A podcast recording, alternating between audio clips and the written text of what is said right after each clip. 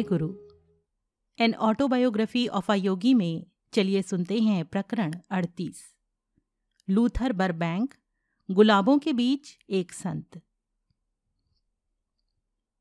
उन्नत किस्म के पौधे तैयार करने का रहस्य वैज्ञानिक ज्ञान के अलावा एक और भी है, वो है प्रेम। लूथर बरबैंक ने ज्ञान के ये शब्द तब कहे जब मैं कैलिफ़ोर्निया में सेंटा रोजा स्थित उनके बगीचे में उनके साथ टहल रहा था। मनुष्य के खाने योग्य नागफनी की एक क्यारी के पास हम रुक गए। उन्होंने कहा, जब मैं कंटकहीन नागफनी की नस्ल तैयार करने का प्रयोग कर रहा था, तब मैं प्रायः इन पौधों के साथ बातें किया करता था, ताकि प्रेम पूर्ण स्पंदन पैदा हो सके। मैं उनसे कहता, तुम्हें किसी प्रकार का भय रखने की आवश्यकता नहीं है? आत्मरक्षा के लिए तुम्हें इन कांटों की आवश्यकता नहीं है। मैं तुम्हारी रक्षा करूँगा। और धीरे धीरे रेगिस्तान का ये उपयुक्त पौधा इस कंटक विहीन नस्ल के रूप में उभर आया। मैं इस चमत्कार पर मुक्त रह गया। प्रिय लूथर, माउंट वॉशिंगटन के अपने बगीचे में लगाने के लिए इस नागफनी के कुछ पत्ते कृपया मुझे प्रदान करें।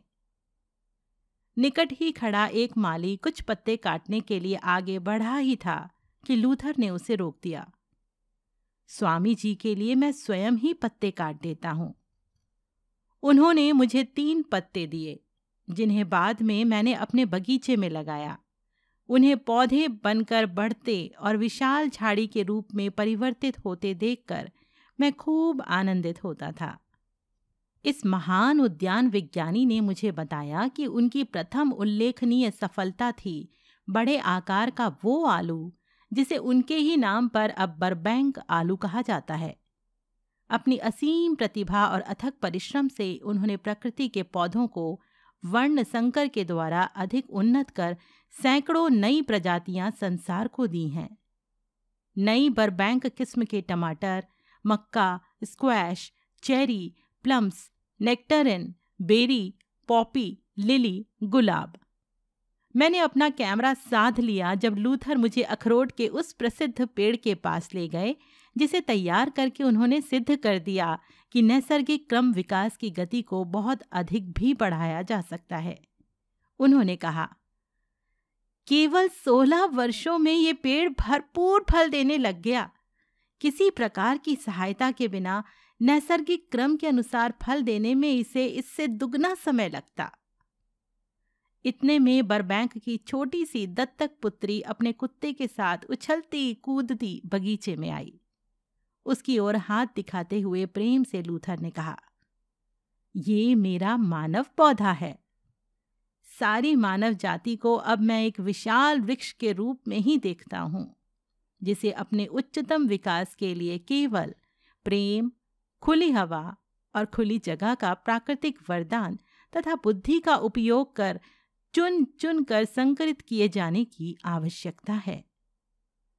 मैंने स्वयं अपने जीवन काल में ही पौधों के विकास की ऐसी आश्चर्यजनक प्रगति देखी है कि मुझे ये दृढ़ आशा हो गई है कि यदि बच्चों को सादगी और विवेक के साथ जीना सिखाया जाए तो ये संसार शीघ्र ही स्वस्थ और सुखी बन जाएगा।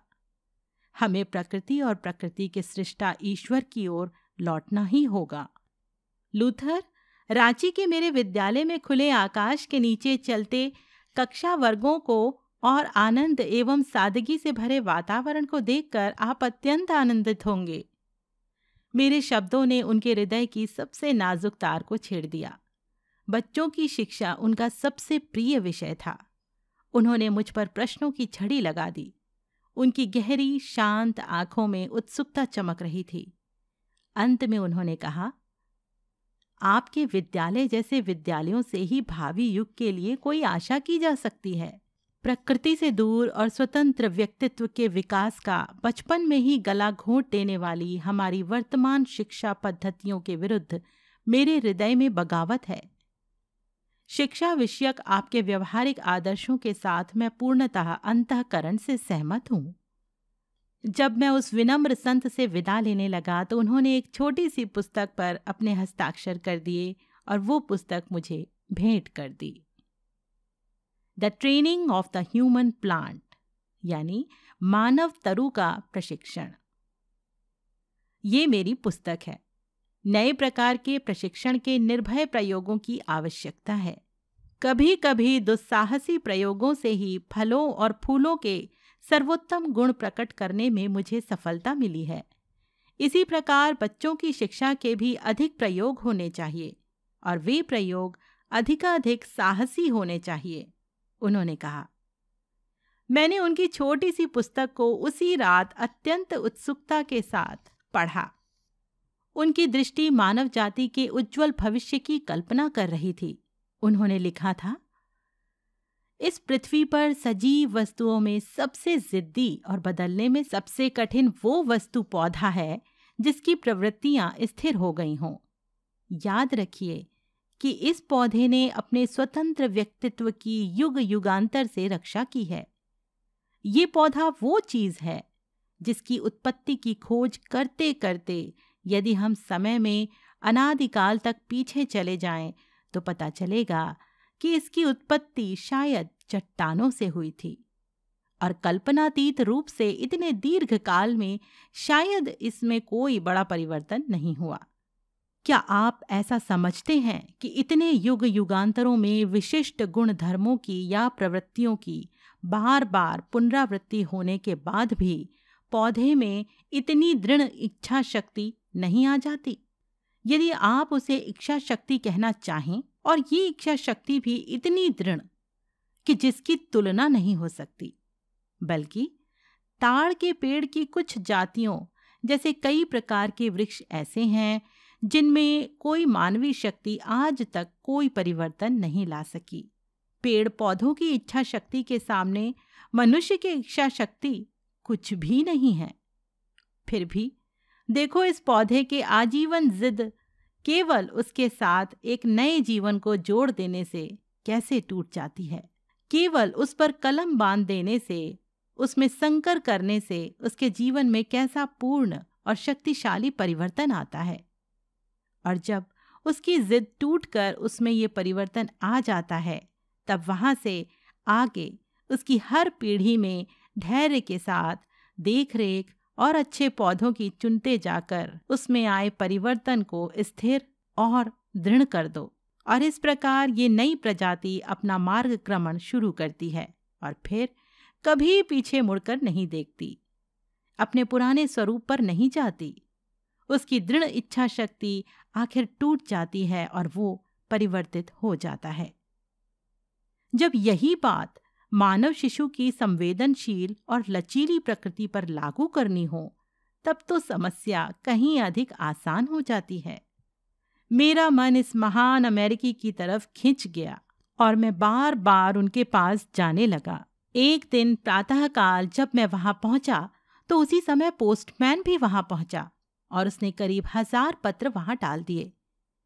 विश्व के सभी भागों से अनेकानेक उद्यान विशेषज्ञ उन्हें पत्र लिखते थे। स्वामी जी, आपके यहाँ होने से मुझे बाहर बगीचे में ना जाने का वो बहाना मिल गया, जिसकी मुझे तलाश थी। लूथर ने विनोद से कहा, उन्होंने एक बड़ा दराज खोला जिसमें यात्रा संबंधी सैकड़ों पत्रक थे। देखिए, उन्होंने कहा, ये है मेरा यात्रा करने का तरीका। अपने पेड़ पौधे और पत्र व्यवहार से यहाँ बंधा। मैं विदेश यात्रा की अपनी इच्छा को, इन चित्रों को बीच बीच में देखकर ही पूरी कर लिया करता हूँ। मेरी कार उनके फाटक के सामने ही खड़ी थी। लूथर और मैं कार में बैठकर उस छोटे से नगर की सैर पर निकले, जहाँ के बाग बगीचे लूथर की अपनी विकसित की हुई गुलाब की प्रजातियों, सेंटा रोजा, पीच ब्लो, बरबैंक गुलाब से खिले हुए थे। इस महान वैज्ञानिक ने पहले ही एक बार जब मैं उनके यहाँ गया हुआ था, मुझसे क्रिया दीक्षा ली थी। स्वामी जी, मैं पूर्ण भक्ति और निष्ठा के साथ क्रिया का नियमित अभ्यास करता हूँ। उन्होंने कहा, योग के विभिन्न पहलुओं पर मुझसे अनेक अच्छे अच्छे प्रश्न पूछने के बाद लूथर ने धीरे धीरे कहा, पूर्व के पास सचमुच ज्ञान के विशाल भंडार हैं। जिसे पश्चिम ने अभी अभी जानना शुरू किया है। प्रकृति ने यत्न पूर्वक संभाल कर रखे हुए अपने अनेक रहस्य बरबैंक के सामने प्रकट कर दिए। प्रकृति के साथ घनिष्ठ एक रूपता ने बरबैंक में असीम आध्यात्मिक श्रद्धा उत्पन्न कर दी। एक दिन कुछ संकोच के साथ ही उन्होंने मुझसे कहा कभी कभी मुझे अनुभव होता है कि मैं अनंत शक्ति के बिल्कुल निकट हूँ। अपने अनुभवों की स्मृतियों से उनका कोमल, सुंदर मुखमंडल दीप्त हो उठा। तब मैं अपने आसपास के बीमार लोगों को और पौधों को भी स्वस्थ कर सकने में समर्थ होता हूँ। फिर उन्होंने मुझे अपनी माँ के बारे में बताया, जो धार्मिक प्रवृत्ति की निष्ठावान ईसाई महिला थीं। लूथर ने कहा, माँ की मृत्यु के बाद अनेक बार वे मेरी अंतर्दृष्टि के सामने प्रकट हुई हैं। और मेरे साथ उन्होंने बातचीत भी की है। हम लोग अनिच्छापूर्वक ही उनके घर की ओर वापस मुड़े, जहाँ हज़ारों पत्र उनकी प्रतीक्षा कर रहे थे। रास्ते में मैंने कहा, लूथर, अगले महीने से मैं पूर्व और पश्चिम के ज्ञान को लोगों तक पहुँचाने के लिए एक पत्रिका शुरू कर रहा हूँ। पत्रिका के लिए कोई अच्छा नाम चुनने में मेरी मदद कीजिए। हमने कुछ नामों की थोड़ी देर चर्चा की और अंत में ईस्ट वेस्ट यानी पूर्व पश्चिम नाम पर दोनों सहमत हो गए। जब हमने उनके अध्ययन कक्ष में प्रवेश किया तो उन्होंने विज्ञान और सभ्यता पर लिखा अपना एक लेख मुझे दिया। मैंने कृतज्ञतापूर्वक कहा, ये ईस्ट वेस्ट के प्रथम अंक में छपकर आएगा। जैसे जैसे हमारी मित्रता गहरी होती गई, मैं बरबैंक को अपना अमेरिकन संत कहने लगा। ईसा के शब्दों को उद्धृत कर मैं कहता, इस मनुष्य को देखो, इसमें कोई छल कपट नहीं है। उनका हृदय अथाह गहरा था। विनम्रता, धैर्य और त्याग का उस हृदय को दीर्घ अभ्यास था। गुलाबों के बीच में स्थित उनका घर अत्यंत सादा था। विलासिता की निरर्थकता एवं अपरिग्रह के आनंद का उन्हें ज्ञान था। एक वैज्ञानिक के रूप में हुई अपनी ख्याति को वे जिस विनयशीलता के साथ वहन करते थे, उसे देखकर मुझे बारंबार उन वृक्षों की याद आती थी, जो पके फलों के भार से झुक जाते हैं। केवल फलहीन वृक्ष ही वृथा अभिमान के साथ सिर ताने खड़े रहते हैं। 1926 में जब मेरे इस प्रिय मित्र का निधन हुआ, तब मैं न्यूयॉर्क में था। अश्रुपात करते हुए मैं सोच रहा था, उन्हें केवल एक बार देखने के लिए मैं यहाँ से सेंटा रोजा तक खुशी खुशी पैदल चला जाऊँगा। अपने आप को अपने कमरे में बंद कर 24 घंटे मैं एकांत में रहा, ना अपने सचिवों से मिला, ना मुझसे मिलने के लिए आने वालों से। दूसरे दिन मैंने लूथर के एक बड़े फ़ोटो के सामने उनके लिए वैदिक रीति से तर्पण किया। शरीर तत्वों के अनेक अनंत स्रोत में विलय के प्रतीक स्वरूप, फूल, जल एवं अग्नि का तर्पण किया। तब मेरे अमेरिकी शिष्य हिंदू सूतक वस्त्र धारण किए वैदिक मंत्रों का घोष कर रहे थे। यूँ तो बरबैंक का पार्थिव शरीर सेंटा रोजा में उनके ही द्वारा अनेक वर्ष पूर्व लगाए गए एक लेबनानी देवदार वृक्ष के नीचे चिर विश्रांति ले रहा है, पर जहाँ तक मेरा संबंध है, उनकी आत्मा, रास्ते किनारे उगने वाले प्रत्येक फूल में प्रतिष्ठित हो गई है। कुछ समय के लिए प्रकृति की विराट आत्मा में समा गए लूथर, क्या सूर्योदय के साथ आते नहीं हैं? और क्या हवाओं में उनका स्वर नहीं गूंज रहा है। उनका नाम अब साधारण बोलचाल का एक शब्द बन गया है। वेबस्टर्स न्यू इंटरनेशनल डिक्शनरी में बरबैंक शब्द को सकर्मक क्रियापद कहते हुए उसका अर्थ दिया गया है। वर्ण संकर करना या कलम बांधना, यानी पौधे पर कलम लगाना, अर्थात अच्छे तत्वों को लेकर और बुरे तत्वों को त्याग कर या अच्छे तत्वों के संयोग से सुधार करना, किसी भी प्रक्रिया में या संस्था में। ये परिभाषा पढ़कर मैं बोल पड़ा, प्रिय बरबैंक, आपका नाम ही अब अच्छाई का पर्यायवाची बन गया है।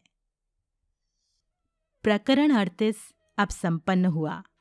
परमहंस योगानंद जी द्वारा लिखी उनकी आत्मकथा योगी कथामृत आप सुन रहे हैं मेरे, यानी संगीता के साथ। बिना किसी बाधा, सभी प्रकरणों को सुनने के लिए आप इस चैनल को सब्सक्राइब भी कर सकते हैं। जय गुरु।